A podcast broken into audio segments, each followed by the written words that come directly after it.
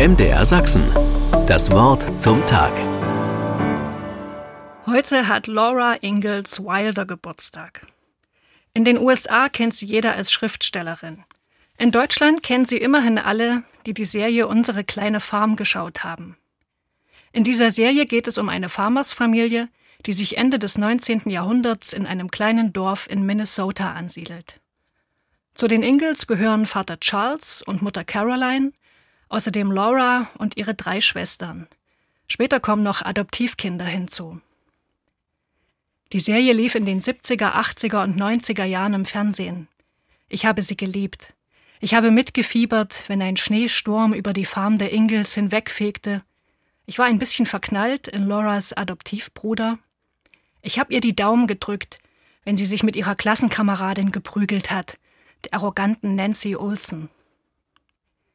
In meiner Erinnerung ist unsere kleine Farm lange Zeit eine heile Weltserie gewesen. Eine, bei der es um harmlose Probleme geht und jede Folge gut endet. Aber als ich sie mir jetzt noch einmal angesehen habe, ist mir aufgefallen, dass das gar nicht stimmt. Immer wieder greift die Serie große Fragen auf. Fragen, die uns heute noch beschäftigen. Wieso kommen wir auf die Idee, Menschen auszugrenzen, nur weil sie anders sind als wir selbst? Warum haben skrupellose Geschäftsleute so viel Einfluss? Warum kümmern wir uns nicht besser um die Kinder, die es besonders schwer haben, weil sie zum Beispiel völlig schuldlos in prekäre Verhältnisse hineingeboren wurden? Was ich ebenfalls vergessen hatte, die Ingels sind Christen, und das merkt man. Sie wehren sich gegen Ungerechtigkeit, Sie setzen sich in ihrem Dorf dafür ein, dass alle Menschen gleich behandelt werden. Die Weißen, die afroamerikanischen und die jüdischen Frauen und Männer.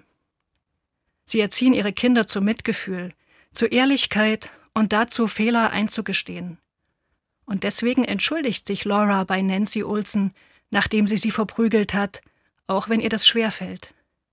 Finde ich gut und ich wünschte, es gäbe mehr Menschen auf der Welt wie Laura Ingalls und ihre Familie. MDR Sachsen. Das Wort zum Tag.